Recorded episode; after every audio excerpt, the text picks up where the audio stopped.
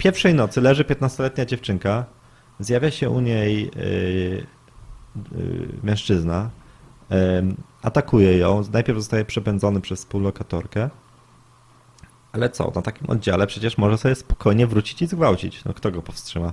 Oczekuje pół godziny, wraca, robi to.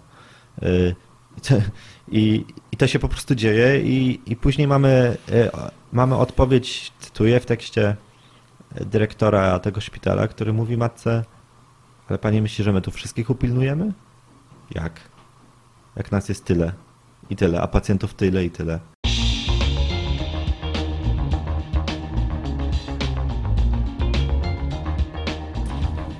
Witamy Państwa bardzo serdecznie. Z tej strony ja, Marek Maromojecki. Moim gościem dzisiaj jest ponownie Janusz Szwertner. Cześć Janusz. Cześć wszystkim, cześć. Bardzo, bardzo się cieszę, że mogłeś ponownie zawitać e, do podcastu. Ostatnio widzieliśmy się pół roku temu. Rozmawialiśmy e, przy okazji Twojego artykułu Miłość w czasach zarazy o stanie psychiatrii dziecięcej w Polsce. W tej chwili spotykamy się pół roku później przy okazji książki, którą wydałeś a którą zamówiłem i jej nie dostałem, więc jej nie mam, bo chciałem ją nawet dzisiaj tutaj a, ładnie okay. pokazać. Zamówiłem i do mnie nie dotarła i czekam teraz, aż do mnie dotrze. E, książka ma tytuł Szramy, napisałeś ją w tandemie z, nie pamiętam jak się nazywa. Z Witoldem Beresiem. Z Beresiem.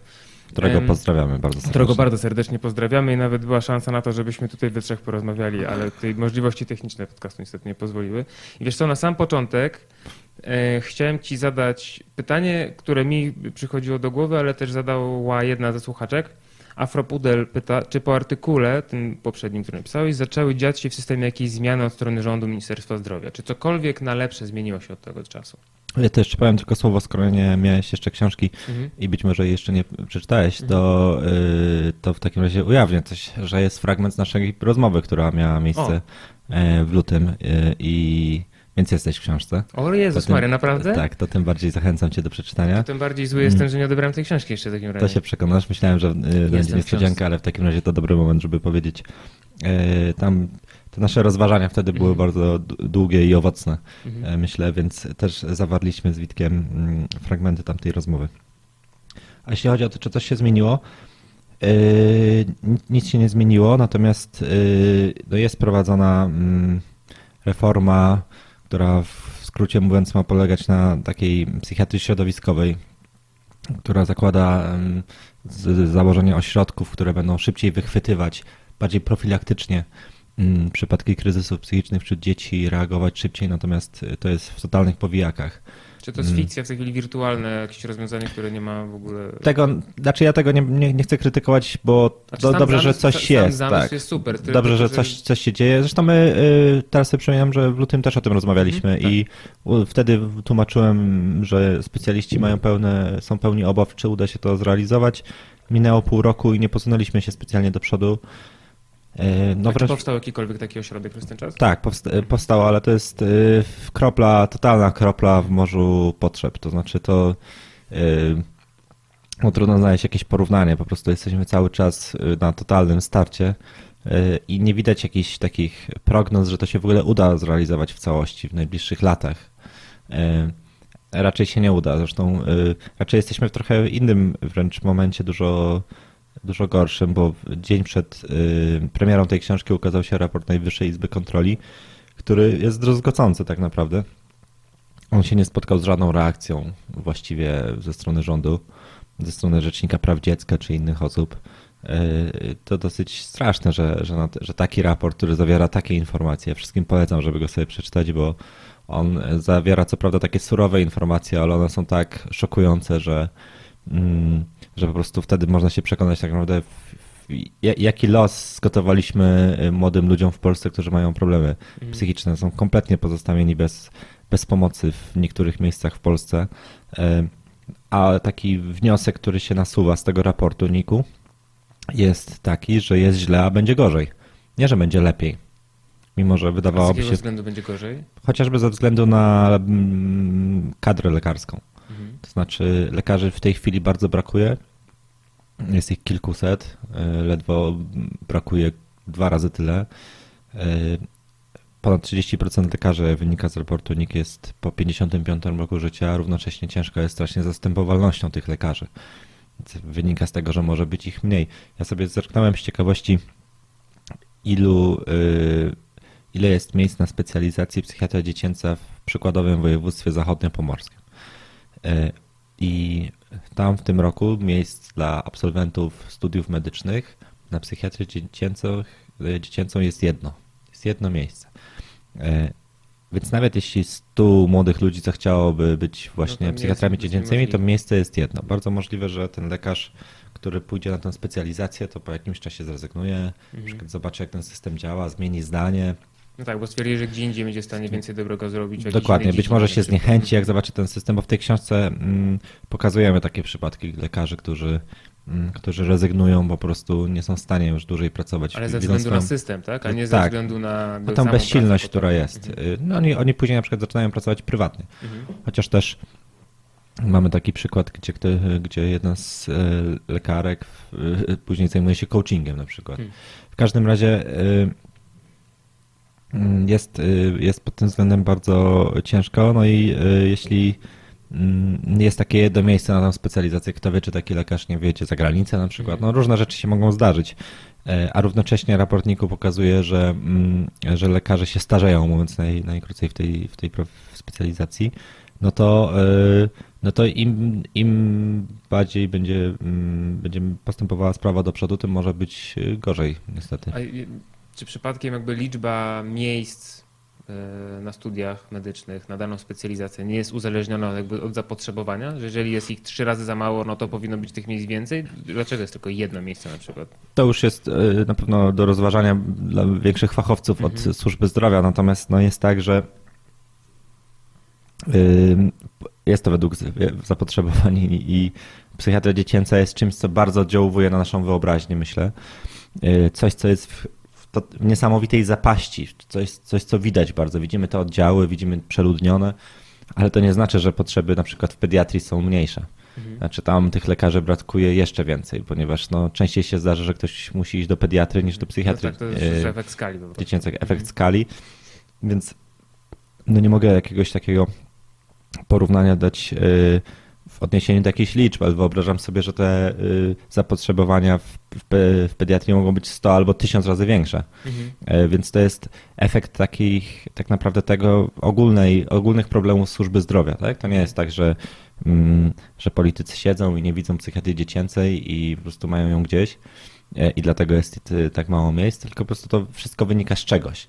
Z drugiej strony no, są już takie głosy i, i, i słyszalne, że ta zapaść jest już tak duża, że w tej chwili należy traktować tę sprawę priorytetowo. No bo yy, no, sytuacja, w której jak pokazuje ten raport, yy, na przykład jest województwo podlaskie, gdzie w ogóle nie ma żadnego oddziału całodobowego psychiatrii dziecięcej. W całym województwie. W całym województwie. To jest niesamowite. Y, tam się teraz buduje Muzeum Disco Polo za 11 milionów złotych.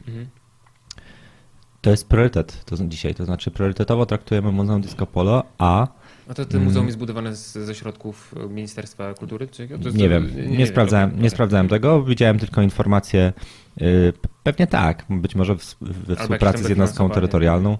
Yy, ja, ja, nawet się nie czepiam tego, że jest to Muzeum Disco Polo, niech, niech, niech powstanie, tylko chciałem pokazać, Żeby że na, na Podlasiu, tak, tak, i z tego co wiem, od y, fachowców w dziedzinie, no to wbudowanie ośrodka dla, powiedzmy, z 15 łóżkami dla dzieci y, całodobo, y, w ośrodku całodobowym to jest koszt kilku milionów złotych. Muzeum Disco Polo to 11 milionów złotych.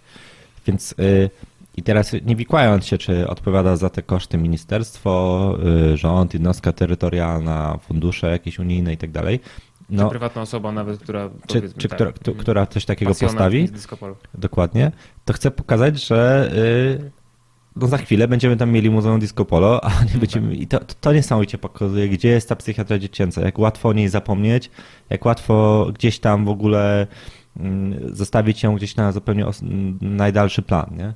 To jest, to jest druzgocące, bo yy, i żeby też usmysłowić może y, naszym widzom, co to znaczy nie mieć oddziału całodobowego psychiatrii dziecięcej. No to znaczy, że jeśli na przykład w takim skrajnym przypadku y, dziecko podejmuje próbę samobójczą y, albo z jakiegoś innego względu musi trafić, być odizolowane i trafić na, na oddział i tam być mm, zaopiekowany przez 24 godziny, no to jedzie kilkaset kilometrów dalej, na przykład do Warszawy. Y, No to możemy sobie tylko wyobrazić dziecko, które jest w takim stanie, y, nieraz, nie wiem, z jakimś, z podciętym gardłem albo, w, albo, albo z żyłami i, i jedzie z rodzicem nagle do Warszawy, mm, gdzie trafia na przykład do oddziału w Józefowie, który jest przeludniony Tego, o którym rozmawialiśmy. tego, o którym ostatnio. rozmawialiśmy ostatnio na przykład. I to też z czego wynika to przeludnienie Józefowa? Między innymi stąd, że w tej chwili na przykład z Podlasia dzieci zjeżdża- no również tak. się zjeżdżają. A do tego dochodzi aspekt rodziców, którzy nagle mają dziecko w takim stanie kilkaset kilometrów od domu. Jak je odwiedzać? Niesamowicie istotne jest e, w ramach no, terapii jest kontakt z rodzicem, tego żeby rodzic mógł być blisko. Y, a nie kilkaset kilometrów dalej, więc dla rodzica jest to gigantyczny problem. Yy, Co powiedzieć w pracy w ogóle, jak nie przychodzić do pracy, skąd wziąć pieniądze za każdym razem na te podróże. My tam w ogóle w, w tej książce opisujemy taką historię, jak jeden z naszych bohaterów zostawiał córkę w Józefowie i nagle widzi, że jakaś, stoi jakaś pani w ogóle środek nocy, nie wie co się dzieje, w lewo, w prawo, bez niczego. Okazało się, że właśnie przyjechała z, yy, pani yy, wraz ze swoim dzieckiem z, yy, w karetce z Pomorza, z Kaszub. Yy, Tam zdaje się, że była właśnie próba samobójcza. Przyjechała policja, karetka, nie było miejsca na oddziale tam na Pomorzu. Przyjechali do Warszawy, ale karetka już nie miała prawa wziąć jej z powrotem. Mogła tylko w jedno miejsce. A ona była tak roztrzęsiona, że nie wzięła torebki, Nic niczego. Po prostu jak stała, tak się zapakowała do karetki ze swoim dzieckiem. Ona została bez portfela, bez pieniędzy. Mm, I nagle y, musiała radzić sobie sama. Historia kończy się tak, że ten nasz bohater po prostu daje jej parę złotych na bilet PKP, żeby wróciła jakim, jak, w jakiś sposób do domu. Więc tak wygląda y, taka rzeczywistość codzienna polskiej psychiatrii dziecięcej. To jest też y, wa- warto zwrócić uwagę na to, bo powiedziałeś wcześniej, że rzeczywiście no jest taka sytuacja, że jakby w pediatrii są większe potrzeby ze względu na skalę, mogą być większe potrzeby ze względu na skalę, tak, no bo więcej dzieci, nie wiem, choruje tak nie psychicznie, tylko po prostu choruje fizycznie w jakiś sposób, ale też zupełnie inny, na- nawet jeżeli jedno dziecko ma problemy jakieś natury psychicznej, a 10 ma natury fizycznej, to zupełnie inna skala zagrożenia dla tego dziecka. W sensie to zupełnie, znaczy no, ja sobie jestem w stanie y, wyobrazić, że na przykład, nie wiem, moje dziecko, nie wiem, spadło z rowerka, potłukło się jakoś, no ale no nie, nie ma jakiejś sytuacji zagrażającej życiu, no to może wystarczy rzeczywiście, żeby ten lekarz tylko zerknął, ojojać i jakoś to będzie, ale w sytuacji, w której, tak jak mówisz właśnie, jest taka sytuacja, kiedy jest już jakiś zamach na swoje własne życie i znikąd pomocy, no to, to jakby waga tutaj jest zupełnie, zupełnie inna, więc No to Y, pokazuje chociażby historię miłości w czasach zaraza, ale Mhm. też innych, które tam y, pokazujemy. No, jak było z, z Wiktorem y, pokrótce. Zanim y, popełnił samobójstwo, to dwukrotnie nie został przyjęty na oddział. Raz y, lekarze stwierdzili, że owszem, ma myśli samobójcze, ale ta myśl jest tylko jedna i już mu przeszła. że to był jednostkowy jakiś tam, Tak, i że on... mu do głowy. No. Dokładnie, i już mu przeszło. Zresztą Mhm. każde, mm, większość młodych pacjentów na oddziale mm, mówi lekarzom po to, żeby tam nie zostać na dłużej, to mówi, że myśli samobójcze przeszły. Mhm. E, Więc tak było za, za pierwszym razem, a później na kilkanaście dni przed śmiercią e, Wiktor mm, był tam z podciętym gardłem i również napisano, że nie widzą zagrożenia e, dla życia i zdrowia e, pacjenta. Tam tłumaczono, że Wiktor jest bardzo dobry z biologii i zdawał sobie sprawę, jak podciąć gardło, żeby się nie zabić. E, I teraz skąd wynikają takie, Właśnie takie jest diagnozy? Nie? No, bo, no, bo, no bo wydaje się jasne, matka błagająca wtedy już o to, mówiąca o tym, że to się powtarza. Tam też trzeba pamiętać, że było bezwzględne skierowanie do szpitala e, ze, e, psychiatrycznego ze strony e, szpitala, zdaje się na szaserów, tutaj niedaleko, gdzie, gdzie siedzimy, gdzie zszyto mu szyję. I, i, i, i, a potem on- matka widzi tę diagnozę, że mm, nie wymaga hospitalizacji, nie ma zagrożenia życia i, i zdrowia. I to nie wynika z tego, że ci lekarze po prostu tak uważają bardzo często. To znaczy oni stoją przed takim dylematem, że przyjąć czy nie przyjąć, ale gdzie przyjąć? Mamy przeludniony oddział, e, łóżka wszystkie są zajęte. E, Można zerknąć, czy jest jakieś miejsce na ziemi, na tych materacach, które pamiętamy ze, z WF-ów, bo to nie są wypasione materace, tylko są materace gimnastyczne, często brudne, śmierdzące, podziurawione, poklejone taśmą. E, I i jak nawet na tych materacach już nie ma miejsca, to gdzie, gdzie to dziecko położyć? Dziecko na dziecku będzie leżeć? No tak się nie da. E, Więc e, no, przed takimi dylematami stają lekarze i faktycznie no, powiedziałeś o tym, jak, jak, jak niebezpieczne może być to, że, mm, że system w takiej sytuacji jest bezradny i nie umie udzielić pomocy, po prostu nie ma na to środków, nie ma na to zasobów, no to Wiktor kilkanaście dni później odebrał sobie życie. Mhm. W momencie, w którym no, cała ta historia pokazuje, że on w chwili, gdy to zrobił, powinien być w szpitalu. Już pomijam, pomijam te aspekty inne, typu jego wizytę Y, też o tym na pewno rozmawialiśmy, jego wizytę u lekarza, który okazał się być nietolerancyjny, mówiąc bardzo łagodnie, chamski, mhm. który polecił mu pieszczoty z facetem i napisał, że woli dziewczynki.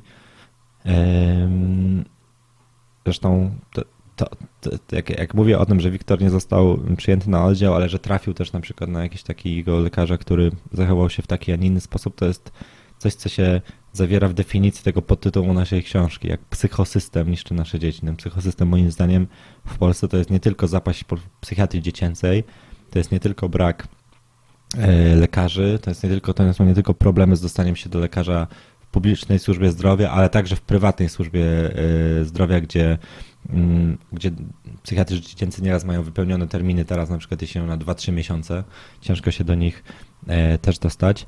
E, to jest nie tylko brak psychologów w szkołach i tak dalej, i tak dalej, tylko to jest też e, no, ten cały system mm, zbudowany na jakiejś takiej wrogości, niechęci, braku akceptacji do, dla inności, dla wrażliwości.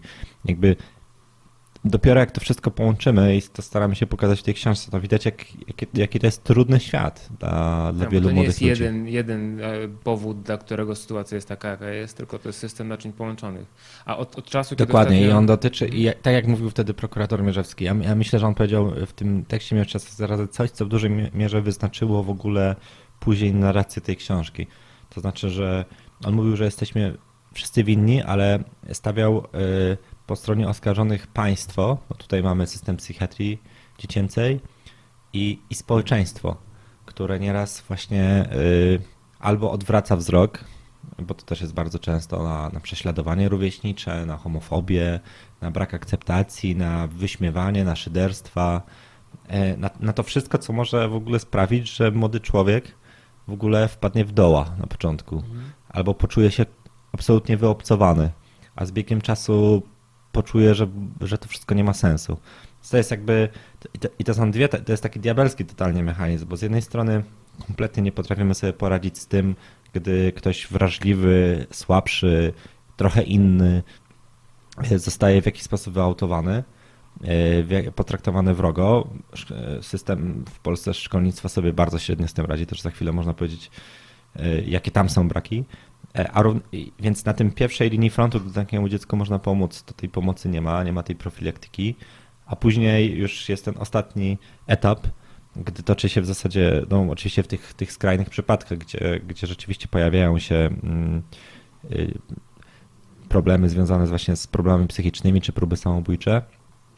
Y, I, I wówczas, gdy już naprawdę jest taka ostatnia szansa na to, żeby żeby kogoś uratować, no to ktoś się spotyka z systemem polskiej psychiatrii dziecięcej i widzi, że najgorsze to dopiero przed nim. Mhm. Tak, bo wydawałoby się, że w momencie, w którym trafia się do lekarza psychiatry, którego no, wydawałoby się celem nadrzędnym jego pracy jest właśnie pomaganie w tego rodzaju sytuacjach, a on tylko pogłębia problem, bo może tutaj dla osób, które nie słyszały, nie słuchały poprzedniego podcastu, czy nie czytały mm, twojego artykułu, nie, nie, znają tematu, um, Wiktor urodził się jako Wiktoria.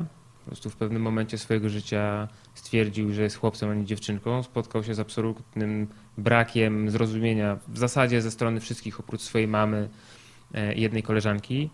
E, I właśnie w momencie, w którym już był w naprawdę bardzo dużym dołku w swoim życiu, trafił do e, lekarza psychiatry, który, tak jak właśnie powiedziałeś, stwierdził, że to jest po prostu, znaczy w oczach tego lekarza to po prostu była dziewczynka, która lubi dziewczynki i w ogóle niech się nie wygłupia, tylko może jak spróbuje się tam z chłopakiem, e, jak to on ładnie powiedział, zaznać pieszczot, to może, może jej przejdzie, tak? Dokładnie tak. A, a sytuacja skończyła się tak, jak się skończyła. Później zeznał w prokuraturze, że śmierć Wiktora jest rezultatem ideologii LGBT, więc tutaj się nasuwa pytanie, czy, czy polscy politycy, aby nie przyczyniają się swoim zachowaniem, swoim słownictwem i swoją narracją do takich dramatów. No właśnie chciałem się ciebie zapytać o to, bo pomiędzy naszym ostatnim spotkaniem i tym obecnym no, zdarzył się COVID-19, ale też zdarzyło się niejednokrotnie liczne ataki właśnie na środowisko LGBT i to z samej góry, tak? Bo to, bo to, że w Polsce mamy osoby, które są nietolerancyjne, nie rozumieją może e, osób z tego środowiska, tak by było wiadomo od dawna, natomiast teraz już z samej góry, no już wyżej się po prostu nie da. E, jak to wpłynęło na to właśnie, jak na, na sam proces powstawania książki? Czy coś odkryłeś e, dzięki temu więcej? Może się wkurzałem po mhm. prostu coraz bardziej. Mhm. A wkurzenie jest taką, takim uczuciem, które pomaga w pisaniu, przynajmniej mi zawsze pomagało. E, więc no wiesz, to było niesłychane. Myślę, że mm, jakby y, zatrzymujemy się w dużej mierze przy tej historii, y, pewnie nieprzypadkowo, bo Miłość Czas Zarazy była w ogóle takim pretekstem do napisania później całej tej książki, żeby się przyjrzeć już nie tylko takim sytuacjom związanym z ludźmi z LGBT, ale w ogóle Ogólnie. E, w zasadzie tym ofiarom polskiej psychiatrii dziecięcej. Natomiast no, wiesz, no mnie to, dla mnie to jest ciągle niesłychane, że gdy Wiktor y, umierał, no to to był ten rok, gdzie mieliśmy Zresztą dlatego ten tekst się tak nazywa. Mieliśmy wypowiedzi arcybiskupa Jędraszewskiego o tym, że o tęczowej zarazie. Mieliśmy naklejki Gazety Polskiej roz, rozlepiane w różnych częściach Polski na budynkach strefa wolna od LGBT. E, mieliśmy, mamy te wszystkie uchwały e, anty-LGBT, e, które zamieniają w samorządy wolne od ideologii LGBT. I to był ten cały 2019 rok. Niesamowita, największa w historii Polski nagonka na LGBT. Taki najgorszy rok w historii, z pewnością. Jeśli chodzi o przestrzeń publiczną, oczywiście. E, no i wtedy w kwietniu e, umiera Wiktor. E, mama Wiktora przysłuchuje się tej całej nagonce, przeżywają w bardzo ciężki sposób. No, z jednej strony widzi ten cały najazd duchownych czy polityków, a z drugiej strony widzi swoje 14-letnie dziecko, które w wyniku homofobii e, odbiera sobie życie.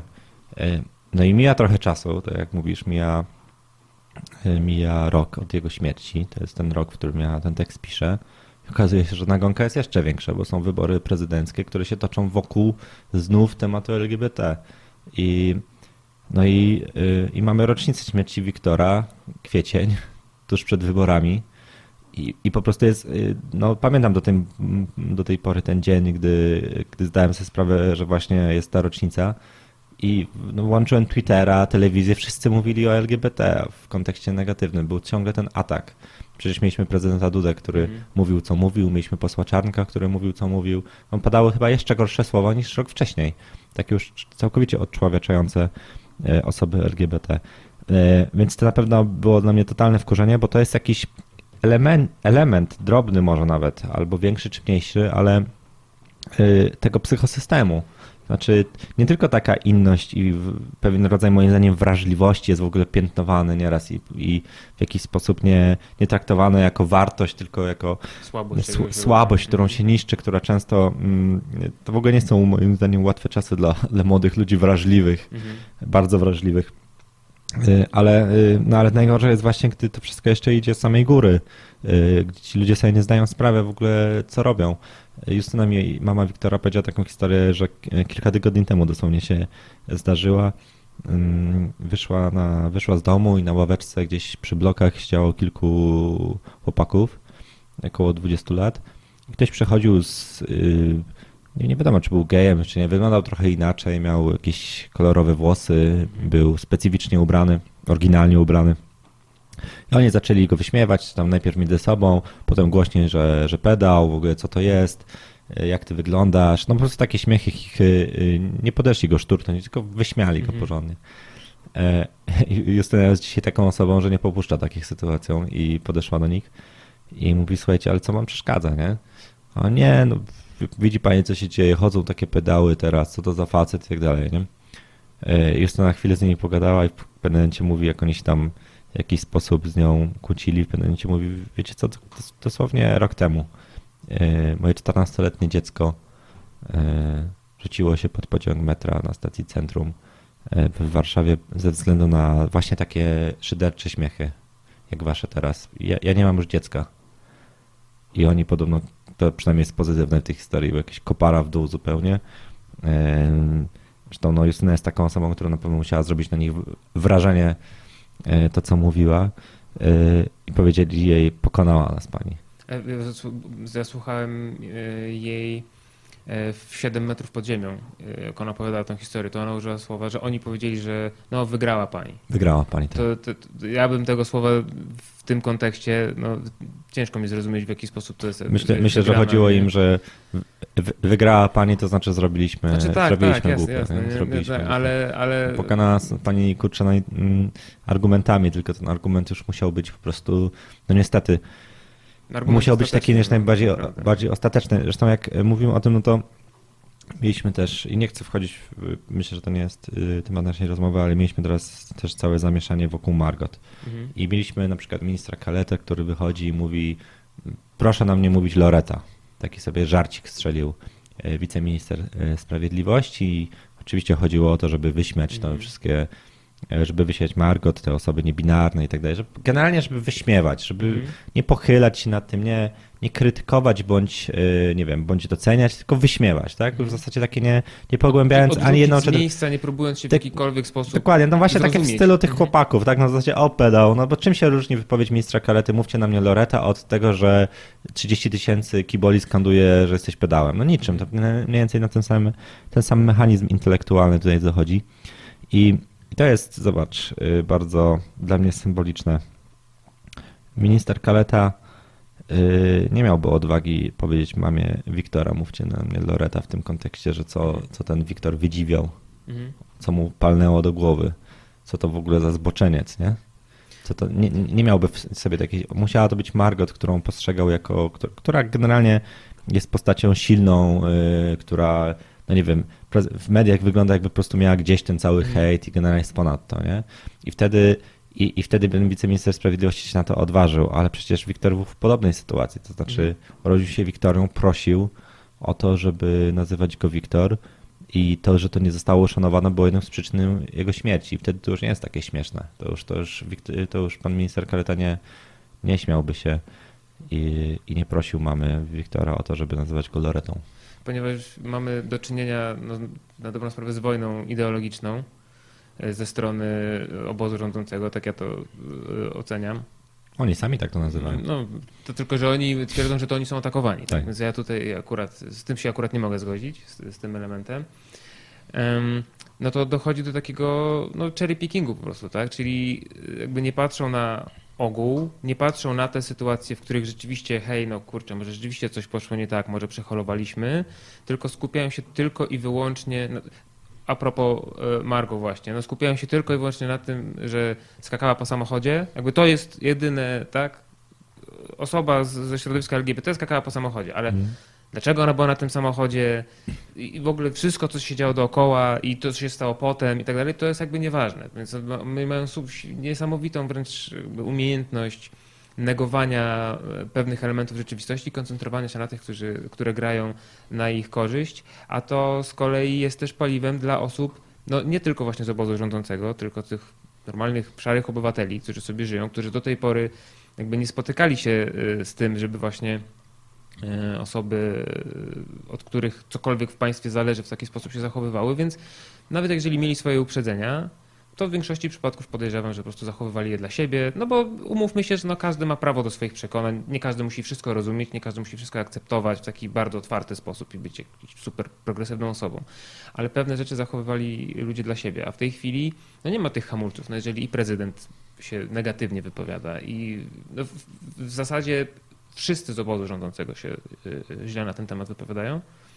no to znaczy, że można. W sensie, że to nie jest nic złego, że ja nie jestem złą osobą, że tak po no, prostu to ludzie myślą, że tak wolno. Tak, niestety. dokładnie. To dokładnie tak jak z antysemityzmem, nie? To Mhm. znaczy w wielu ludziach siedzi antysemityzm, ale wielu z tych ludzi się nauczyło, że jak sobie w nieodpowiednim towarzystwie głupio zażartuje albo porówna, albo coś takiego, rzuci jakiś antysemicki tekst, no to będzie głupio. Mhm. No, ale to już właśnie minęło, mam wrażenie. To znaczy rzeczywiście została otwarta taka furtka, że to, że to w zasadzie można powiedzieć wszystko. Ja myślę, że to naprawdę y, t- padały niesłychane wręcz słowa, to znaczy kompletnie one wszystkie były podyktowane y, kampanią wyborczą. Mhm. Przecież nie, ja sobie nie wyobrażam w, w tej chwili Andrzeja Dudy, który z taką intensywnością porusza. Zresztą nie robi tego, widać, już jest po Znaczy, wyborach. Po wyborach już ja zapomniałem, jak on wygląda troszeczkę. Dokładnie, więc jakby, no i, i na pewno jego jakby pomysłem na prezydenturę nie jest y, przez pięć miesięcy poruszanie wątku tak zwanej ideologii LGBT w negatywnym kontekście, tak? Y, zresztą y, ja naprawdę uważam, że to było dosyć symboliczne, co powiedziała córka prezydenta, jakkolwiek to oceniać, to znaczy ona postawiła niezwykle y, brutalną diagnozę tego, co się dzieje w polskim państwie. To znaczy ona, stojąc u boku prezydenta, powiedziała, że nie może być tak, że niektórzy boją się wychodzić z domu ze względu na przykład na to, kogo kochają. Czyli ona, ona postawiła diagnozę, myślę, że słuszną, że mm, wskutek tej całej narracji, która płynęła ze strony obozu władzy, e, ludzie w Polsce, niektórzy, którzy są inni, mogą bać się, inni od normy, mogą bać się wychodzić e, z domów. Mm, Albo No. może mogą czuć potrzebę jakby w cudzysłowie przebierania się przed wyjściem z domu, że nie mogą Tak, wyjść jako oni, jako muszą być- wyjść być- jako tak. jakaś osoba, która wtopi się w Dokładnie. tłum. Ja na temat tej wypowiedzi Kingi Dudy miałem ze znajomymi dosyć e, żarliwą dyskusję. Ja, ja jej trochę broniłem w tym. Ja też ją broniłem. Ja, ja, ja jej trochę broniłem. W tej chwili mam odczucia ambiwalentne, w sensie nie wiem, czy powinienem był. E, Ja też nie, mówię, wiem, że no nie. zobaczymy jak się sprawdzi jako doradczyni. Tak, właśnie, ale, ale w, w pierwszej chwili pomyślałem, kurczę, może rzeczywiście trochę wyszła przed szereg, może, no nie, nie wiem, nie znam tej historii, ja nie wiem jak, jakie są tam e, stosunki w rodzinie, kto kogo lubi, kto Na kogo nie, nie lubi. jest to łatwe, to znaczy Tak. jeśli ma poglądy inne w tej kwestii niż ojciec, no to stoi przed wyborem i no, jak działają media, jak już tak robimy taki off-topic. No pójdzie córka y, prezydenta do mediów i powie cokolwiek przeciwko ojcu, to będzie niesamowicie w dzisiejszych czasach, to po prostu Mm. byłoby w każdym portalu plotkarskim, w każdej gazecie, wszędzie, wszędzie by to było. Czy, czy ktoś Ale z strony miałby ochotę- to wtedy na tej scenie i tak się nie stało. a Znaczy, zrobiła było to bardzo sprytnie, by- było to- bardzo było to in- trochę- inteligentnie. Mhm. Znaczy, dlatego mam odczucia ambiwalentne, że jakby za tą jedną wypowiedzią nic dalej nie poszło i, i to było w takim bardzo krytycznym momencie na zasadzie, okej, wygraliśmy, to teraz podnieśliśmy te emocje po prostu do granic absurdu, no to teraz może troszeczkę to uspokójmy, to ty Kinga wyjdź i powiedz, wiesz, mogło No, też tak być. Taki ciekawe byłoby, jest- czy by powiedziała to, gdyby ten wynik był Tak, niższy, nie? dokładnie. To, to, to był też taki moment, w którym się jeszcze wahały te wyniki. Nie było pewne zwycięstwo Andrzeja Dudy. Tam jeszcze niektórzy, e, włącznie w jego obozie, się denerwowali, czy czasem te wyniki nie będą gorsze niż, niż sondażowe. Ale no nie wiem, na, na pewno jest tak, że doszliśmy do takiego momentu w Polsce i to jest element zła, które się dzieje, że w ogóle trzeba gadać na ten temat, że Mhm. córka prezydenta uznaje coś takiego, że je, może być strach przed wychodzeniem z domu tylko ze względu na to, kim się jest. I jeśli mówimy o młodych ludziach, no to jest to, y, no to chyba łatwo zrozumieć, jak może to być dewastujące dla ich życia, dla ich psychiki. Y, Ta książka Szramy jest też o przełamywaniu tabu w ogóle, o, o tym, żeby się otworzyć na siebie. Y, Mam nadzieję, że, że nie jest to łatwa lektura, od razu mówię, ona, ona też jest trochę dewastująca, ale, czas, ale czasem może warto. Ja zawsze Mhm. lubiłem czytać takie książki i filmy, które mi, które y, porządnie mną wstrząsną i jakąś wrażliwość u mnie zbudują. Na przykład, no dużo mógłbym sypać takich filmów, tak, ale dla mnie film Philadelphia na przykład. Mhm. Po prostu y, płakać się chce po tym filmie, tam nie ma nic pozytywnego. Tak. Y, To jest obraz absolutnej, ym, absolutnego pozostawienia, absolutnej niesprawiedliwości. Takiej niesprawiedliwości, której, no nie wiem, jak trzeba być niewrażliwym człowiekiem, żeby to nie dotknęło, żeby nie stanąć po stronie tego bohatera. Więc ja bym bardzo chciał, żeby ludzie, którzy czytają tę książkę, stanęli po stronie moich bohaterów, którzy walczą po pierwsze z tym systemem, który o którym powiedzieliśmy, ale też właśnie z tematami tabu ciągle. To jest ciągle gigantyczny problem. Zresztą w książce Szramy yy, wypowiada się też Kacper, yy, drugi z bohaterów Miłości w czasach zarazy. Mówi co u niego, ale, yy, ale ma też takie rozważania szersze. Też mówi o tym, jak, jak gigantycznym problemem z jego perspektywy jest to, że w Polsce ciągle, a z punktu widzenia 15-latka jest jeszcze więcej tematów tabu niż nam się może wydawać. Mhm. I to jest fakt, bo okazuje się, że Torosi to mają, wstydzą się naprawdę wielu rzeczy mówić. Yy, I też jeden z bohaterów tej książki mówi, myślę, że celnie, że yy, to jest bohater, który pracował w różnych warszawskich korporacjach na wysokich stanowiskach, a zetknął się z psychiatrią dziecięcą dopiero gdy córka miała kryzys. I później niesamowicie zaangażował się w sprawy psychiatrii dziecięcej, prowadził bloga i do dzisiaj jest bardzo aktywny. I on powiedział, że jest tylko jedna rzecz z jego punktu widzenia, y, która jest trudniejsza, y, gdy się chce opowiedzieć kolegom z pracy, znajomym, niż coming out. To znaczy, jest jedna rzecz trudniejsza niż wyznanie znajomym, słuchajcie, jestem gejem. Mhm. To jest powiedzenie, że moja 13-letnia córka ma depresję, a mój 12-letni, albo, albo mój 12-letni syn chciał się zabić. Z dwóch powodów to jest bardzo trudne. Po pierwsze, pierwszy odruch ludzi jest taki, jakim ty jesteś ojcem. Znaczy, bo 12-letnia córka i Jakie chce się zabić. problemy? Dokładnie. I to jest drugie, co chciałem powiedzieć. Jakie problemy może mieć 13-latek? Przecież to, to, to, idzie do szkoły, co jedynkę dostał, to jest typowa reakcja. I to jest, i to jest coś, co mnie niesamowicie yy, denerwuje, też trochę dziwi, bo przecież powinniśmy być jednak coraz bardziej świadomi yy, różnych rzeczy. No tak, łatwo jest, naprawdę banalnie zrozumieć, że 12-latek, 13-latka mogą mieć takie problemy, które y, nie są gorszymi czy mniejszymi problemami od tych, którzy mają dorośli, którzy mogą sprawić, że te osoby y, będą myślały o odebraniu sobie życia, a chciałem przypomnieć, że najmłodsza osoba według dostępnych danych, która y, podjęła próbę samobójczą w Polsce to sześciolatek. Hmm. Więc nie jest, to, nie jest to trudno zrozumieć. To znaczy jest multum problemów. Można je w zasadzie w nieskończoność wymieniać, które mogą pchnąć człowieka do do takich myśli, e, ale no, czymś niesamowicie istotnym jest to, żeby przestać się o tym, bać o tym mówić. E, historia Rafała Szymańskiego, właśnie pracownika warszawskich korpo, który w pewnym momencie no już jeżdżąc do Józefowa, zawalając tutaj godziny, znaczy pracę, tutaj poświęcając kolejne godziny na jazdy i tak dalej, no musi w pewnym momencie powiedzieć w pracy, jak wygląda jego mhm. sytuacja. Najpierw jest poklepywany po, po plecach, stary oczywiście, pomożemy ci, jego firma miała plakietkę pracodawca roku i tak dalej, i tak dalej. E, no ale tam minęło, minęła chwila i został wezwany na, na spotkanie i powiedziano mu e, Rafał, słuchaj, dwa miesiące jeszcze tutaj ci dajemy, znajdź sobie nową pracę spokojnie i, i ci dziękujemy, nie? Więc jakby no to jest y, w takiej sytuacji się zjawia, e, spada na, na człowieka całe multum problemów, a, a to, że jeszcze często się zwleka z tym, żeby to, o tym powiedzieć, to, yy, no to nie pomaga. Zresztą według badań 80% rodziców, których dzieci mają problemy psychiczne, no to sama popada w różne problemy typu depresja, co jest też takim błędnym kołem, no bo w terapii Jak pomóc dziecka... komuś, kto ma depresję, jeżeli samemu się ją ma... Dokładnie. No w tak terapii dziecka kluczowym, bardzo ważnym elementem jest, mówiąc takim najprostszym językiem, dobra forma rodzica. Mhm. E, na, jako dobrą formę, jak widzisz, że, że twoje dziecko jest nieszczęśliwe. Mm. Tak naprawdę nieszczęśliwe. Mm. Jeszcze wracając troszeczkę do tego, co mówiłeś, właśnie do tego niezrozumienia, no, że co, co za problemy może mieć taki dwunastolatek czy dwunastolatka. Mm, przede wszystkim należy sobie uświadomić, że nikt z nas, nikt, kto ma dziecko dwunastoletnie, nie był w takiej sytuacji, jak to dziecko 12-letnie jest teraz, ponieważ kiedy my byliśmy 12-letnimi dziećmi, nie było Facebooka, nie było Instagrama i tak dalej, tych innych serwisów, nie wiem, TikToków, innych Oczywiście, tam tak. różnych. I w momencie nawet, jeżeli e, ktoś w większości z nas dokuczano w szkole, może nie jakoś patologicznie, ale zdarzało się to, prawda?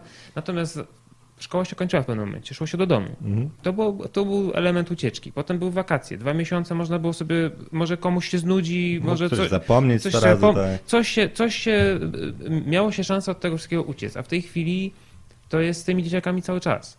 Bo to czy, na, czy jakieś grupy na Messengerach, czy grupy na Facebooku dedykowane tylko i wyłącznie do tego, żeby kogo wyśmiewać, nie wiem, czy nawet zastraszać, no, jakieś straszne rzeczy tam wypisywać na, na czyjś temat i od tego nie ma ucieczki po prostu. To jest 24 na 7. I te dzieciaki siedzą same w tym, w tej, w tej komórce swojej i to widzą. Więc to jest właśnie tego rodzaju problem, z którego może, może sobie bardzo wiele osób nie zdawać sprawy po prostu, że elementem jednym z wielu tego problemu jest to, że dla wielu tych dzieci, no w zasadzie dla wszystkich, nie ma często ucieczki po prostu od tego. No dokładnie. No, no, prześladowanie rówieśnicze, gdy ja chodziłem do szkoły, mogło być na poziomie pewnie kilku, kilkunastu osób góra mhm. klasowych e, oprawców, a no teraz staje się, tak jak mówisz, areną publiczną. E, I i, I bardzo łatwo mi sobie wyobrazić sytuacje, nawet takie, które jest po prostu bardzo trudno zauważyć. To znaczy, że nie wiem, dziewczynka czy chłopak ma dobre oceny, ma całkiem niezłe relacje z rodzicami, bo to też wcale nie jest tak, że muszą być one złe, że to jest. W tej książce też opowiadam o tym, jak bardzo łatwo nie, nie dostrzec w ogóle tych e, problemów. Jeden z rodziców mówi, że, no, że jak, jak córka się okaleczała, no to rodzice tego nie widzieli, bo po prostu zakładała dłuższą bluzkę czy, czy rajstopy i po prostu tego nie widać i, i to wszystko jakoś tam y, umyka.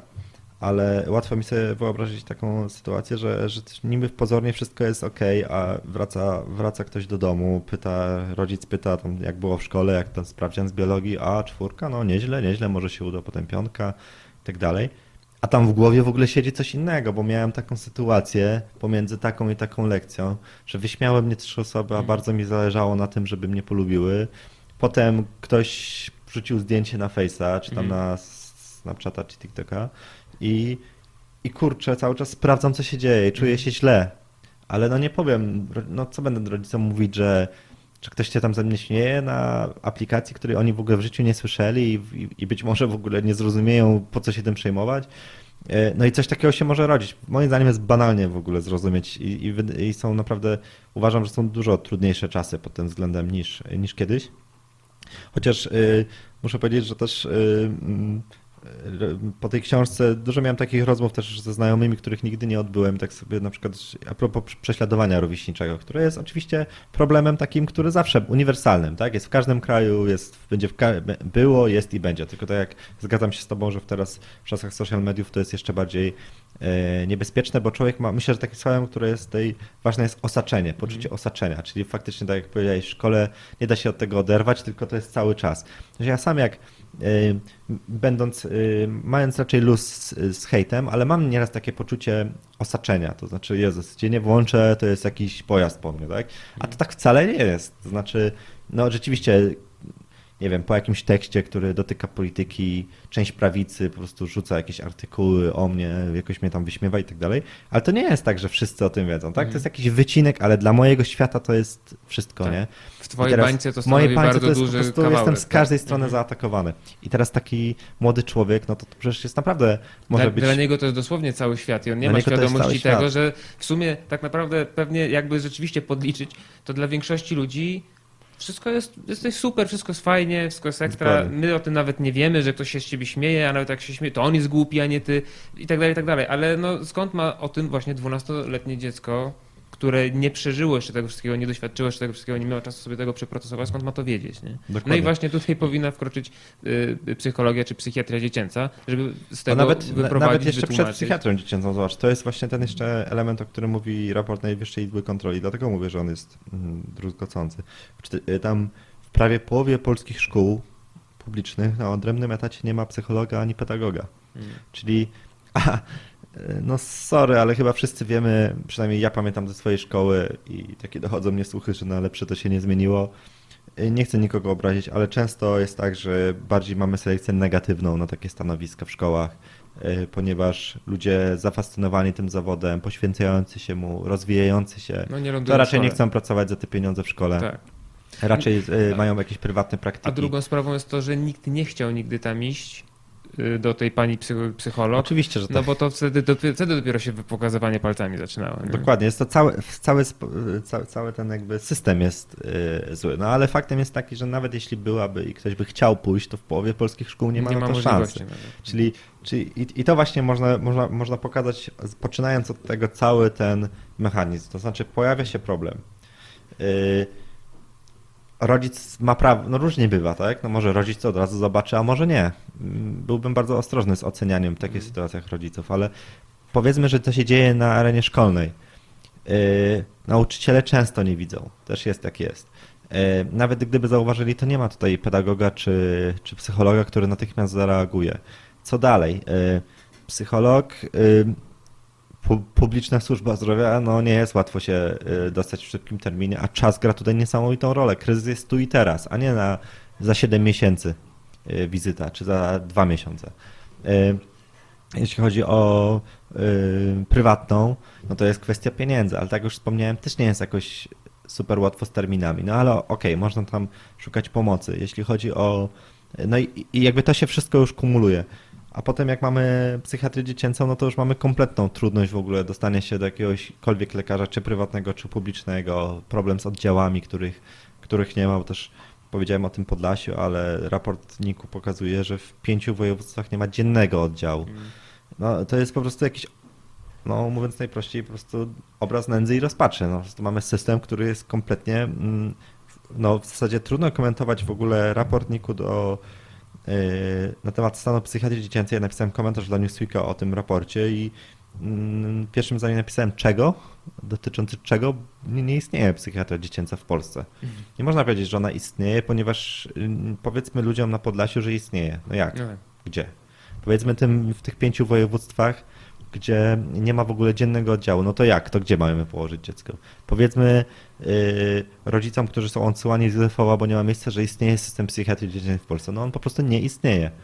Yy, więc yy, dlatego ja mam taką tezę, którą powtarzam i niestety, niestety ta książka yy, daje nam to kolejne dowody, że my jesteśmy państwem, i to jest kluczowy problem i to jest kluczowe przesłanie w tym, w tym elemencie, o którym chcę mówić, że polskie państwo przyczynia się do samobójstw dzieci. Że się przyczynia, że bierze w tym udział, bo problemy są wszędzie, Mhm. ale, ale my mamy taki system, który nawet jeśli idzie wołanie o pomoc, no to ten system popycha w drugą Może stronę. to nie jest intencjonalne, ale tak to działa. Intencjonalne to nie jest, oczywiście, że nie. Wszyscy nie, wręcz przeciwnie, wszyscy powiedzą, no nie, to są Oczywiście dzieci są polskie dzieci, najważniejsze, nasze dzieci tak, wszystkie mhm. są. Trzeba o nie dbać w ogóle i tak dalej. Ktoś powie na przykład ze strony obozu władzy, że to jest, trzeba zniszczyć tę ideologię LGBT na przykład, żeby się młodzi ludzie LGBT nie zabijali. No, tak mogliby powiedzieć. A. Nie, nie wiem, jakby to miało działać. Ja bym chciał, żeby ktoś tą myśl kiedyś w końcu rozwinął, że na jakiej zasadzie to by miało. no tak, a to Pomóc. są tacy myśliciele, którzy wygłaszają, że dla nich rozwinąć myśli to jest jakaś abstrakcja. Mhm. kompletna. Może lepiej, żeby nie rozwijali, bo w ogóle już, już by była tragedia. Ale y, więc ja uważam, że się przyczynia y, i mm, do tych fatalnych statystyk, a mamy y, sytuację taką w Polsce. O tym też mówi Najwyższa Izba Kontroli.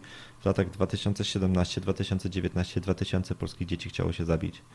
Y, Mamy sytuację taką, że dzisiaj jak rozmawiamy, to będą dwie albo trzy średnio próby samobójcze dzieci. Tylko dzisiaj. Trzy dzieci, trójka dzieci będzie chciała się zabić według, według statystyk w Polsce.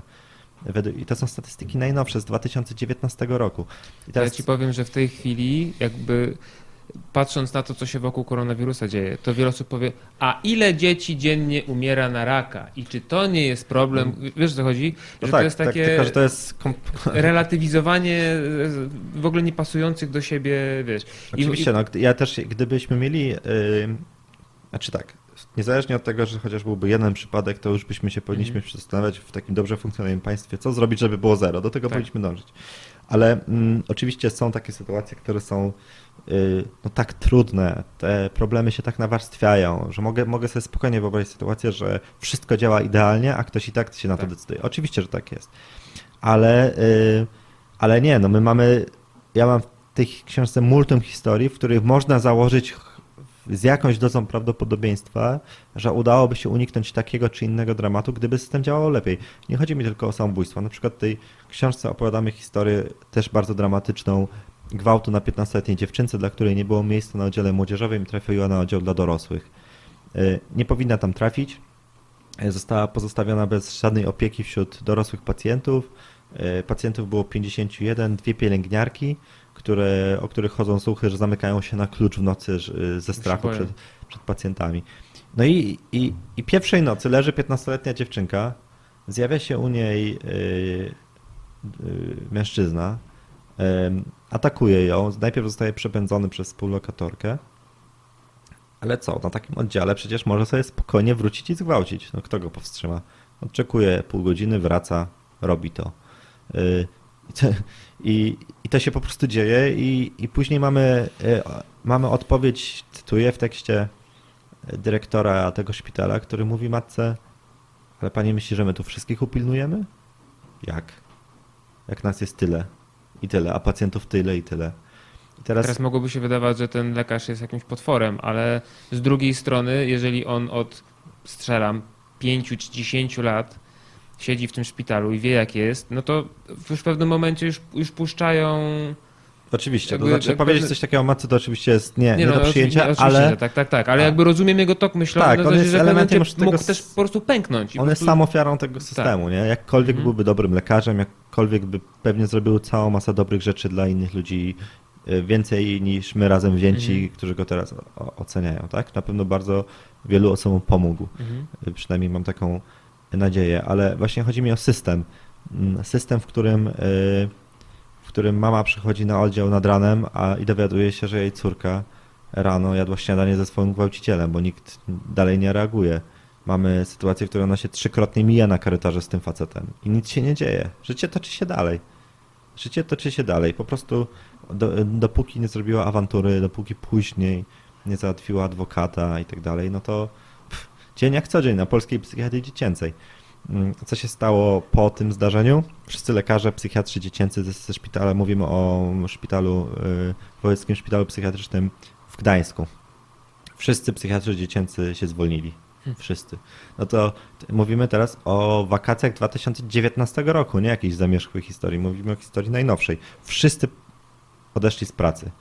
Oczywiście wrócili zaraz, bo jak zwykle jakiś idealizm, który jest, czy tam można nazwać to romantyzmem, sprawia, że ci lekarze wracają, dalej pracują, tak? Ale był taki moment, że oni wszyscy zrezygnowali, więc o jakiej w ogóle systemie psychiatrii dziecięcej mówimy, skoro lekarze mają już tak dojść, że nagle wszyscy e, składa, e, składają wypowiedzenia. E, Po tej historii szpital podjął taką uchwałę, że już nie będzie przyjmował dzieci na oddział dla dorosłych po tym zdarzeniu i teraz tej takim jakbyśmy, jakbyśmy mieli w miarę normalną sytuację zdrową, to byśmy powiedzieli, o dobra decyzja, no bo uniknie się takich, Mhm. takich tragedii, do jakiej doszło wtedy, ale z drugiej strony my mamy taki system, że skoro Że teraz nie ma gdzie, te w ogóle dzieci-. Tak, to teraz chyba po prostu nie wiem, może rozłożymy jak, jak jakiś poligon, czy tam jakieś szpitale polowe, jak na i, i, po prostu będzie jakiś y, jak na wojnie, tak? Po prostu rozłożymy namioty przed szpitalem i może tam kładźmy dzieci, nie? Mm. które są po próbach samobójczych. Niech sobie leżą. No tak to wygląda. Y, dlatego mówię, że system przyczynia się do tego, co się dzieje. A mówiąc wprost, po prostu polskie państwo się przyczynia. Po pierwsze, nie robiąc nic z tym. E, Po drugie, doprowadzając stan do tak, y, sytuację do tak op- opłakanego stanu, jaki jest dzisiaj. A powiedz mi, czy był taki moment, yy, w którym było dobrze? Nie. 10 lat temu, 20, Nie. 30, kiedykolwiek. Nie, to, to było zawsze bardzo. To jest tak, tak jak z pytaniem o służbę zdrowia, czy było Mhm. kiedyś dobrze. No, nigdy nie było dobrze. Czy było E, lepiej?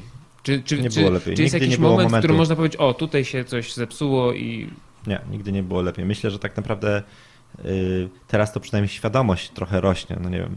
Ja i tak mam wrażenie, że ona jest ciągle zbyt mała, bo to jest temat, który bardzo łatwo sobie uświadomić. Ja myślę, że każdy taki tekst, czy, czy roz... przecież dużo się udało na przykład w ostatnich latach w Polsce zrobić wokół generalnie depresji. y, zwłaszcza de, depresji dorosłych, tak? No bo zaczęli się pojawiać znani ludzie, którzy zaczęli o tym opowiadać.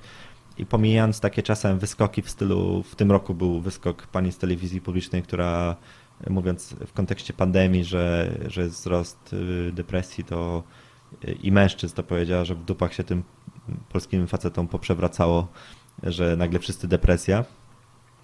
E, Więc są cze- cze- jeszcze takie głosy, ale, ale już jest jakby, no to świadomość na pewno dużo większa niż 20 lat temu, nie? Problemu depresji Mhm. jako choroby. Y, Ale jeszcze ciągle jest mnóstwo pracy wokół tego, co się dzieje wśród młodych osób i myślę, że y, jest, jest bardzo duże warstwy niezrozumienia y, właśnie i, i, i nawet niechęci przyjrzenia się temu. Mhm. No bo tak jak mówię, no mm, to, to się jakoś tak niesamowicie ułożyło, że pięt- 15 września był ten raport NIK-u, a 16 września nasza książka.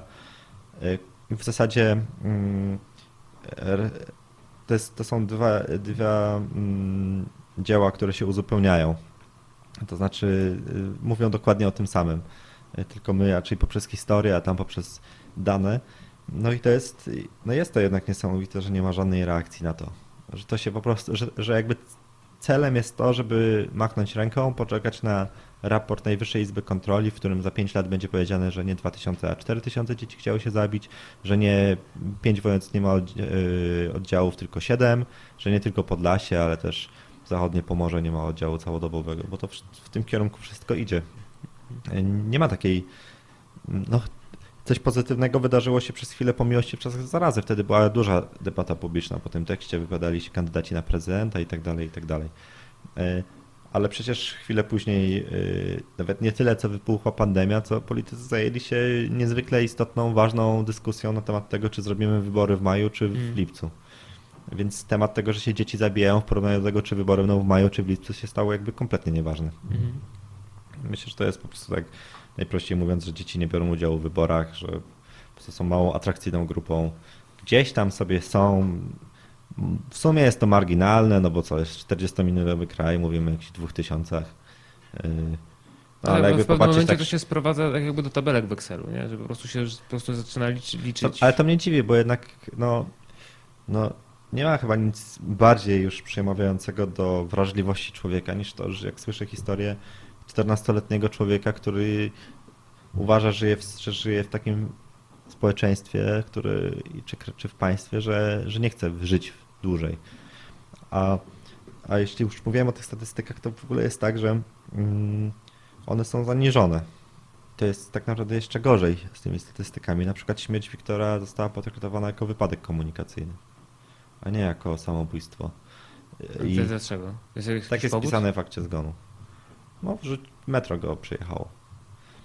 No to Y, zjechało na peron? No, no, Tak jest wpisane. Myślę, że myślę, że y, jest problem mm, też małych miejscowości i wsi.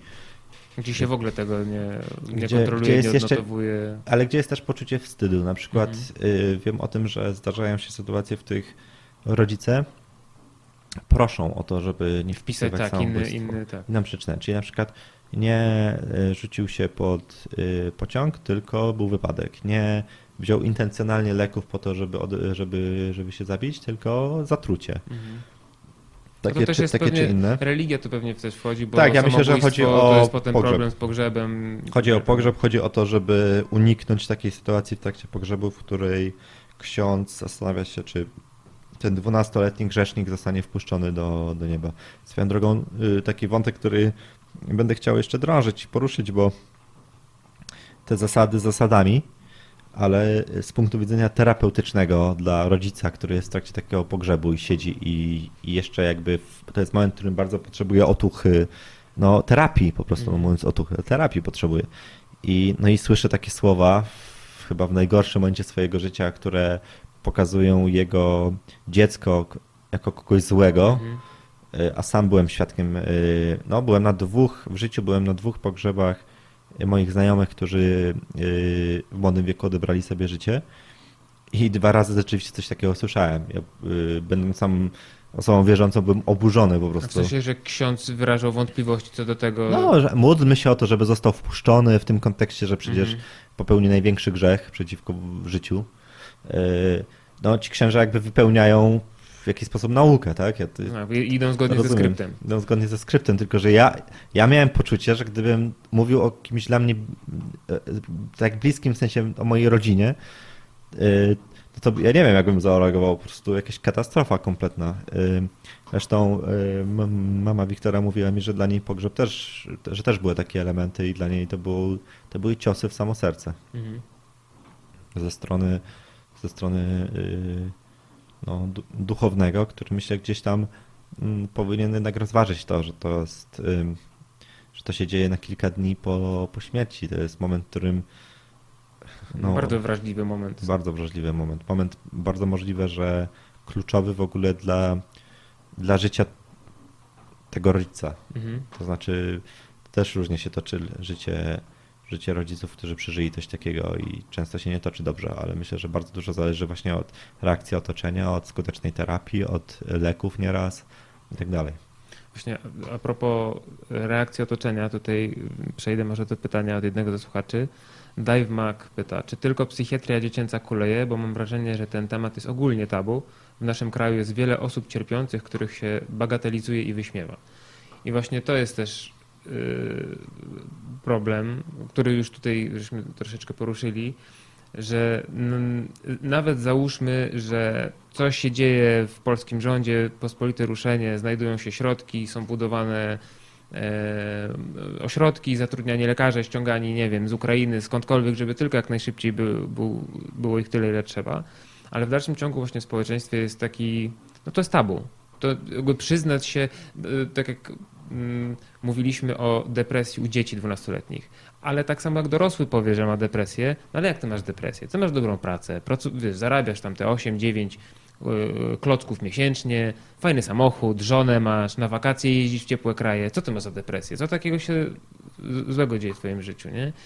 Więc y, właśnie to, i tu, tu jest akurat na przykładzie depresji, ale ogólnie każdy, mm, każdy kontakt z psychiatrą czy z psychologiem jest rozpatrywany w, w, w tak, jako słabość, niesamowita słabość. Ja ostatnio słuchałem takiego podcastu, taka pani psycholog czy, czy psychiatra, już nie pamiętam, ze Stanów, ona pracuje z weteranami, i, którzy mają PTSD.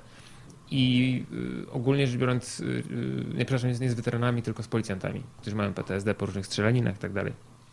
I ona właśnie mówiła, że jest tak, że no, nawet jeżeli gdzieś tam w danej jednostce jest psycholog, to policjanci nie chodzą, no bo będą wytykani palcami. Więc taki pilotażowy mają program na zasadzie takiej, że każdy policjant, niezależnie od tego, e, okresowo, co ileś czasu, po prostu każdy musi tam wejść do tego pokoju, porozmawiać z tą osobą, bo wtedy nie ma tego stygmatu, tak, że o, poszedł, pewnie, ciekawe co on tam ma w tej głowie. Nie, po prostu każdy musi, musi tam dostać pieczątkę, że był i tyle, nie? Więc może to jest jakiegoś rodzaju droga, no ale z drugiej strony potrzebni są właśnie ci lekarze, którzy byliby w stanie to ale robić. Ja się w pełni z, to, z Tobą zgadzam i dlatego, bo to z tą książką jest tak, że ona nie jest tylko o systemie psychiatrii dziecięcej, yy, chociaż w dużej mierze przewija się w zasadzie na każdej kartce tej strony, ale on jest właśnie o, o przełamywaniu tabu, o tym, myślę, co się z tym wiąże, czyli no bo, no bo powiedzieć, wyznać, że się ma na przykład depresję, albo nie wiem, mm, mówić o innych chorobach, o, o schizofrenii paranoidalnej, czy chorobie dwubiegunowej. Y, wszystko jest taka reakcja, o Jezus, nie? Z kim ja mam do czynienia. Więc to też wymaga, wydaje mi się, budowania jakiejś elementarnej wrażliwości do siebie nawzajem, jakiejś otwartości, takiego budowania takiego poczucia, okej, okay, po prostu pogadajmy o tym, tak? Jeśli, mm. jeśli masz taką potrzebę. Y, nie widzę. Mm, nie widzę właśnie też tak, w tej kwestii też nie widzę pospolitego ruszenia, tak? To znaczy na pewno y, ze strony polityków. W ogóle mamy jakieś zupełnie inne tematy, a gdzieś wokół się dzieją te, które według mnie są niezwykle istotne. Y, ale y, mam, mam bardzo ciekawe doświadczenia z tego, mm, z tego momentu, w którym promuję tę książkę, bo mm, udzieliłem sporo wywiadów na temat tej książki i w zasadzie nie było sytuacji, uwierz mi, to niesamowite, bo nie było sytuacji, że nie wychodziłem z jakiejś radia czy telewizji, żeby ktoś mnie nie zagadnął i nie, nie poczuł w sobie jakiejś takiej potrzeby na zasadzie, skoro ja raczej nie traktuję tego jak temat tabu, skoro napisałem mm. o tym mhm. książkę, więc pewnie można ze mną o tym pogadać. I miałem takie sytuacje, że na przykład wychodzę z jednego radia i dziewczyna, która tam pracuje, zagaduje mnie i mówi, że jak była, miała 17 lat, była 3 miesiące w Józefowie, hmm. było tak, tak i tak, miała, miała zaburzenia lękowe, po, miała być na to leczona, a po trzech miesiącach lekarz zapytał, z jakiego powodu to jest, hmm. więc ona sobie dała spokój ze szpitalem.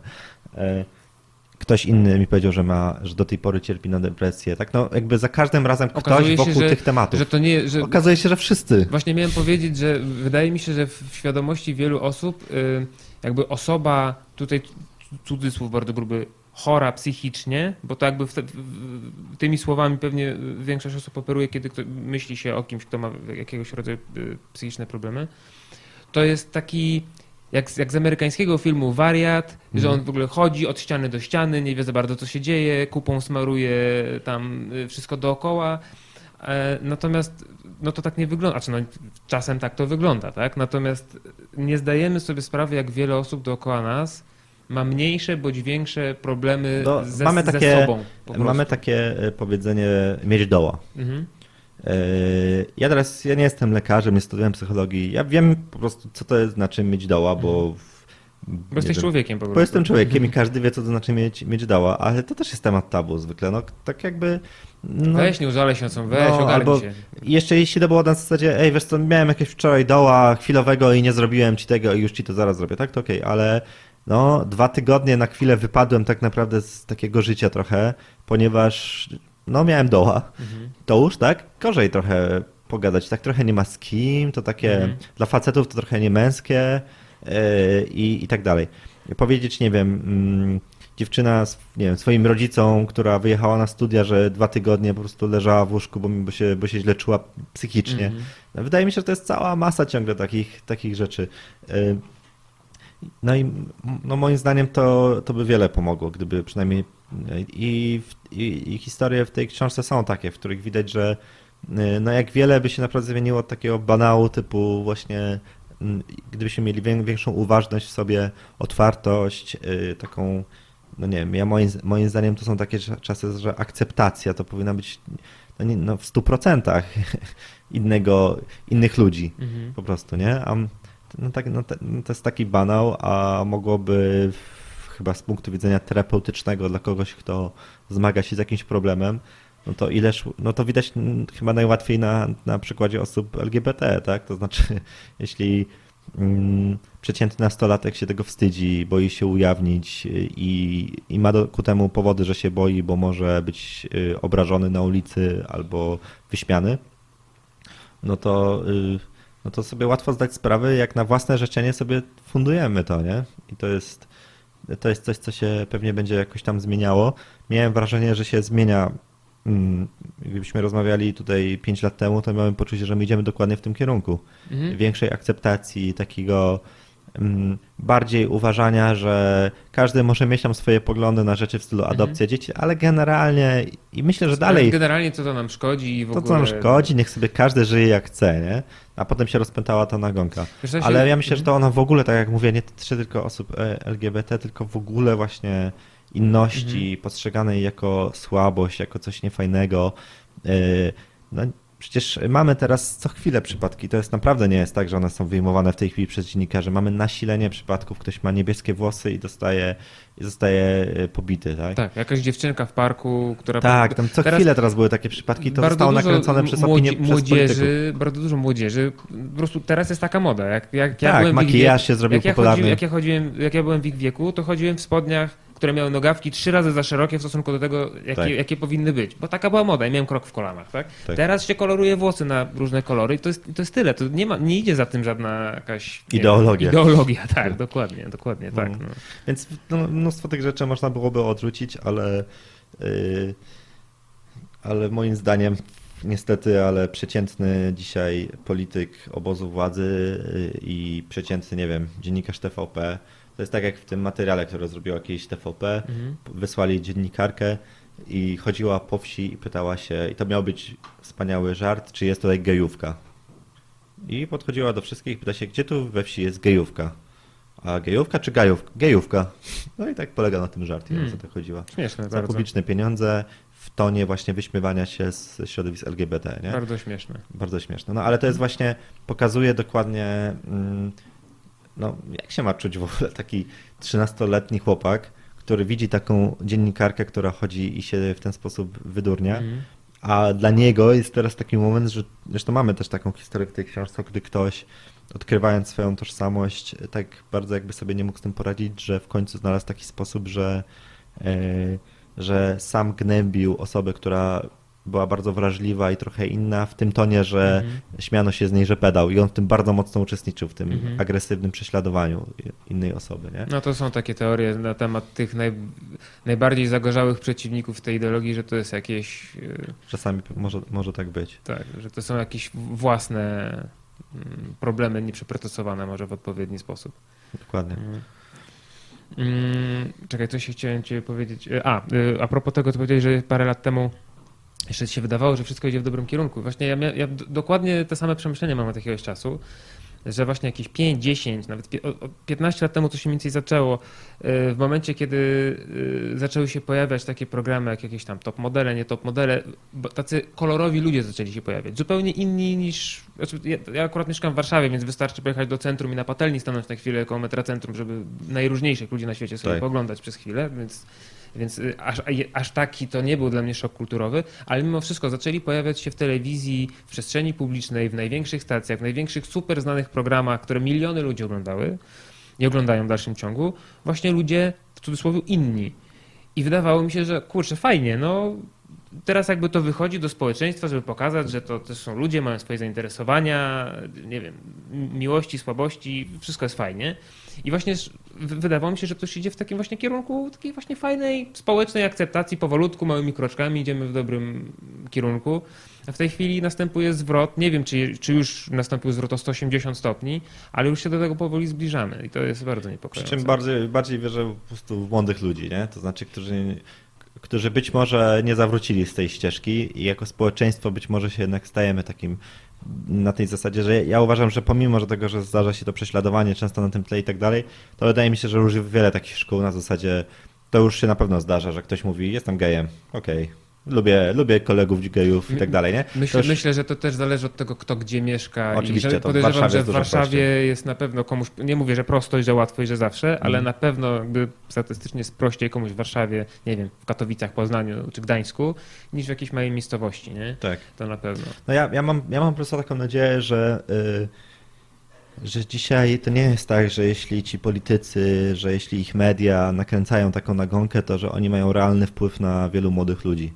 E, wydaje, wspomniałeś na przykład program, w którym była Justyna mhm. 7 metrów pod ziemią Rafała Gębury. No, kto ma większy wpływ na młodych ludzi w Polsce? Program Rafała Gębury czy wiadomości TVP? Program Rafała. Po prostu i jakby jeśli on tam przemyca, daję go jako przykład zupełnie, mhm. tak? Jeśli on tam przemyca, chociażby ze względu na sposób, w jaki rozmawia, chociażby z Justyną, która jest mamą mm, transpłciowego chłopca, który który niestety odebrał sobie życie. No, chociażby sposób, w jaki on z nią rozmawia, no to y, jakby no jakby, jakby rozmawiano o takim przypadku w TVP, mhm. no w zupełnie innym tonie. Pewnie tak? by ją tam więc, zaszczekali. No. Dokładnie, więc y, jakby ja, ja pod tym względem jestem akurat optymistą. Uważam, że jesteśmy w jakimś takim beznadziejnym momencie, kompletnie niepotrzebnym i, i kompletnie y, ci ludzie nie zdają sobie sprawy, jak wielki to może być, wielkie może być to skutki. Zresztą o tym mówi też Kacper w tej książce.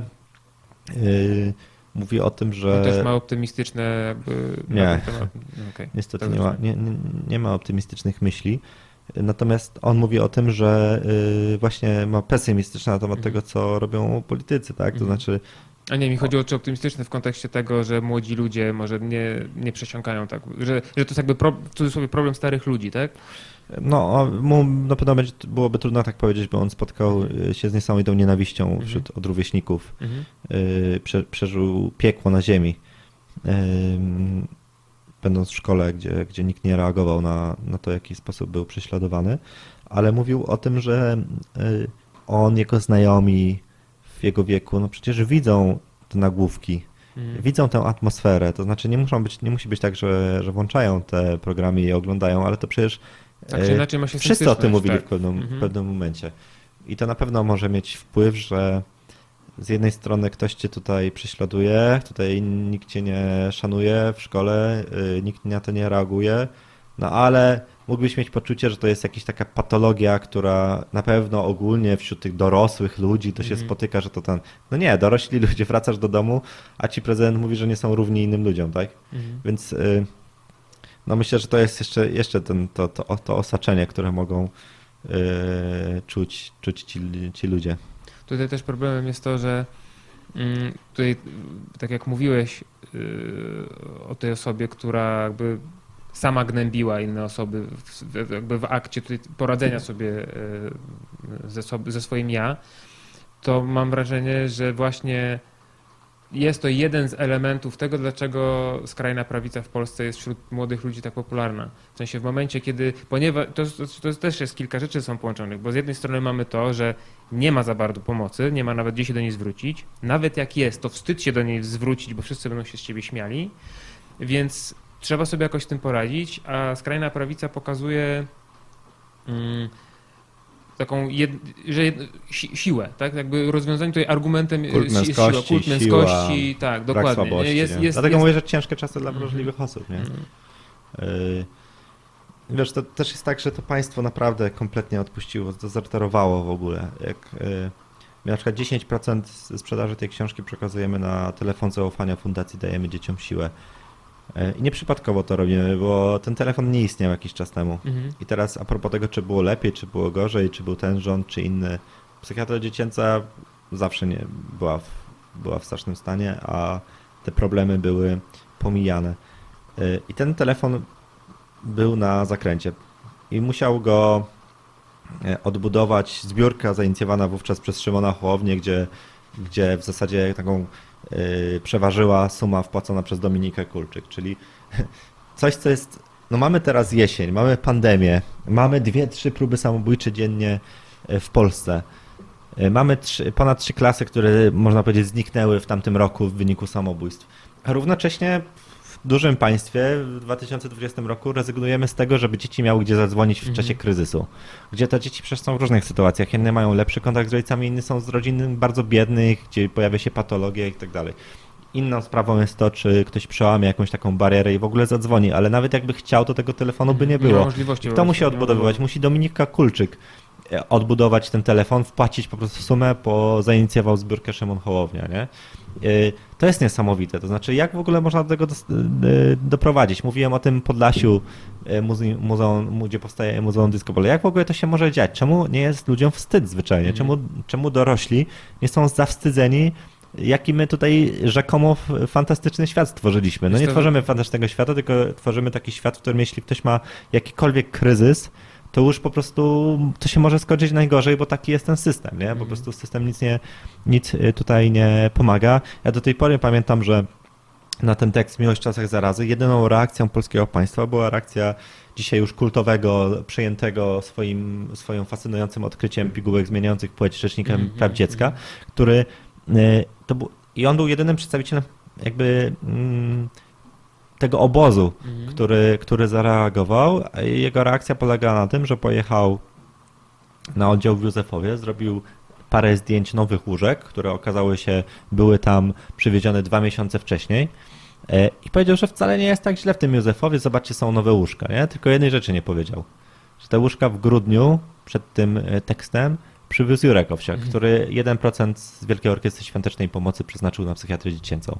I, i to w sposób niesamowicie symboliczny pokazuje to, że państwo zdezerterowało i, i nie ma e, pomysłu, chęci, żadnej inicjatywy, żeby poprawić stan y, psychiatrii dziecięcej w Polsce. W tym sensie uczestniczy w tym, tym co się dzieje. Czyn, czy, czynnie, nieintencjonalnie, ale uczestniczy ale jak tu nie mówić o intencjonalnym, skoro to, no, to ile jeszcze ma być tych dowodów na to, że to może się przyczynić do samobójstwa? To znaczy to już, to już tak nie, już naprawdę mam średnią ochotę bronić tego na zasadzie, że ja wiem, że oni nie chcą, żeby e, dzieci się zabijały, no ale tworzą system, w którym nie wyciągamy do nich, dzieje, do nich tak. ręki. Mhm. I to nie są tylko moje słowa, w tej książce jest też mm, doktor Agnieszka e, Dąbrowska, psychiatra dziecięca, która zadaje takie pytanie, które brzmi niezwykle dramatycznie i i mało przyjemnie, czy w Polsce musi się zabić dziecko kogoś znanego i ważnego, żebyśmy w końcu otworzyli oczy? Podejrzewam, że niestety tak.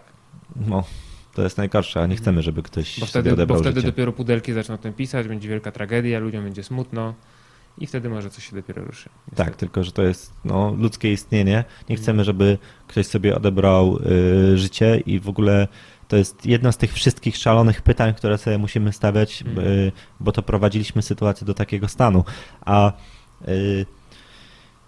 nieraz się dziennikarzom zarzuca, że zajmując się takimi tematami, szukają historii szokujących, szukają jakichś dramatów, wiesz, że, że opisują jakiś wycinek, ale po prostu, żeby mieć ciekawą książkę, to czy tak jak filmy, że po prostu wyciągają jakieś największe dramaty, nie? Samobójstwo, gwałt.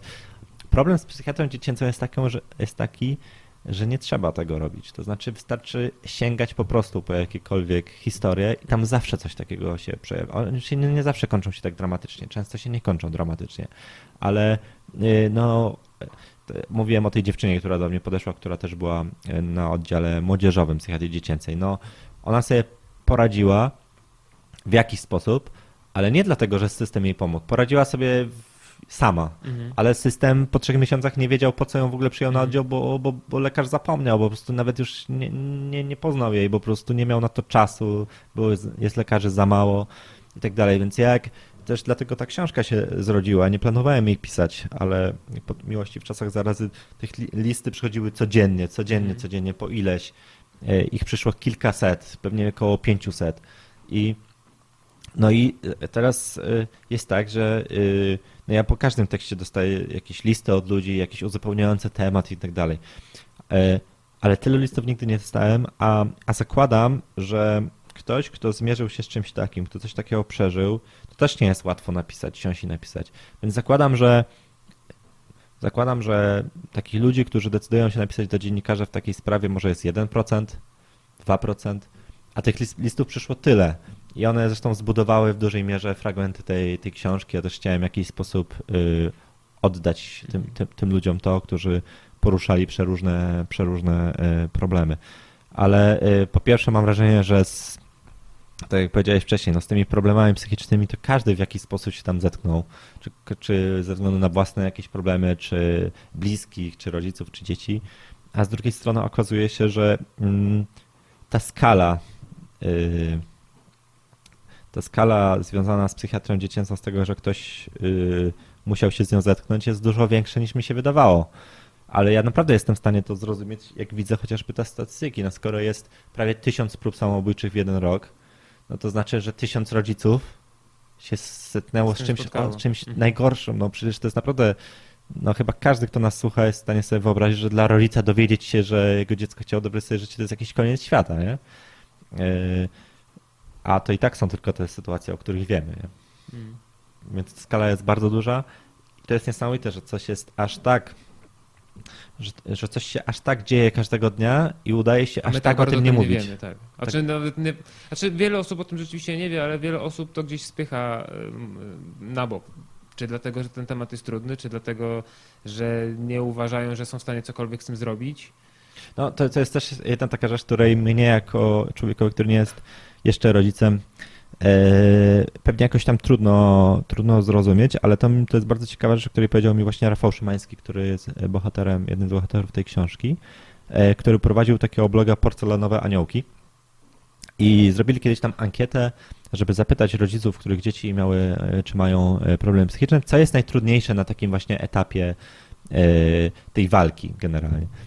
I okazało się, że najczęstsza odpowiedź, takie top of the top, to był moment, w którym już wiedzą, co się dzieje. Jakaś, powiedzmy, diagnoza, że, jest, że ten problem jest jakoś nazwany. Ja mówię Rafałowi, ale Rafał, to chyba jest najlepszy moment, bo w końcu wiesz, co się dzieje z twoim dzieckiem, tak?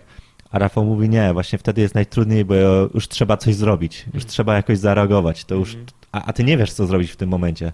To jakaś pustka, nie? Jest załamanie, pustka, y, musisz reagować, ale jesteś w tym totalnie y, przybity, nie? E, więc jakby paradoksalnie te odpowiedzi wskazywało na to, że w momencie, gdy, gdy już zostaje to nazwane, to jest moment najtrudniejszy. Tak to wcześniej to się udawało jakoś tam, e, no widziałeś tam jakieś elementy tego, ale to się zdarza, e, nie wiem, dziecko na, nagle odsunęło się od grupy, no ale cóż, skończyło się harcerstwo, ma jakichś innych teraz pewnie będzie miało mhm. znajomych, a na przykład się bardzo dużo zamyka w pokoju i się uczy. No to super, że się uczy, nie?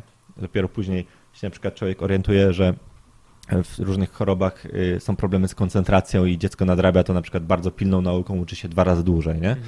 Y, ale jak te elementy są tak gdzieś rozsiane, no to okej, okay, to się jakoś życie dzieje, ale później jak ktoś ci powie, że składając te elementy, to masz naprawdę solidny problem, to jest, y, to jest trudne. I to jest mhm. między innymi związane wszystko z, w sensie z tabu, trochę, wstydem, trochę z barierą. po prostu wcześniej. Tak. Mhm.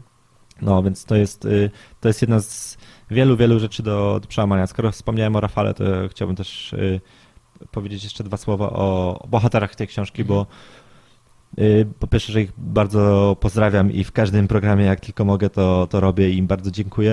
Y, to jest niesamowite, nie? ci ludzie.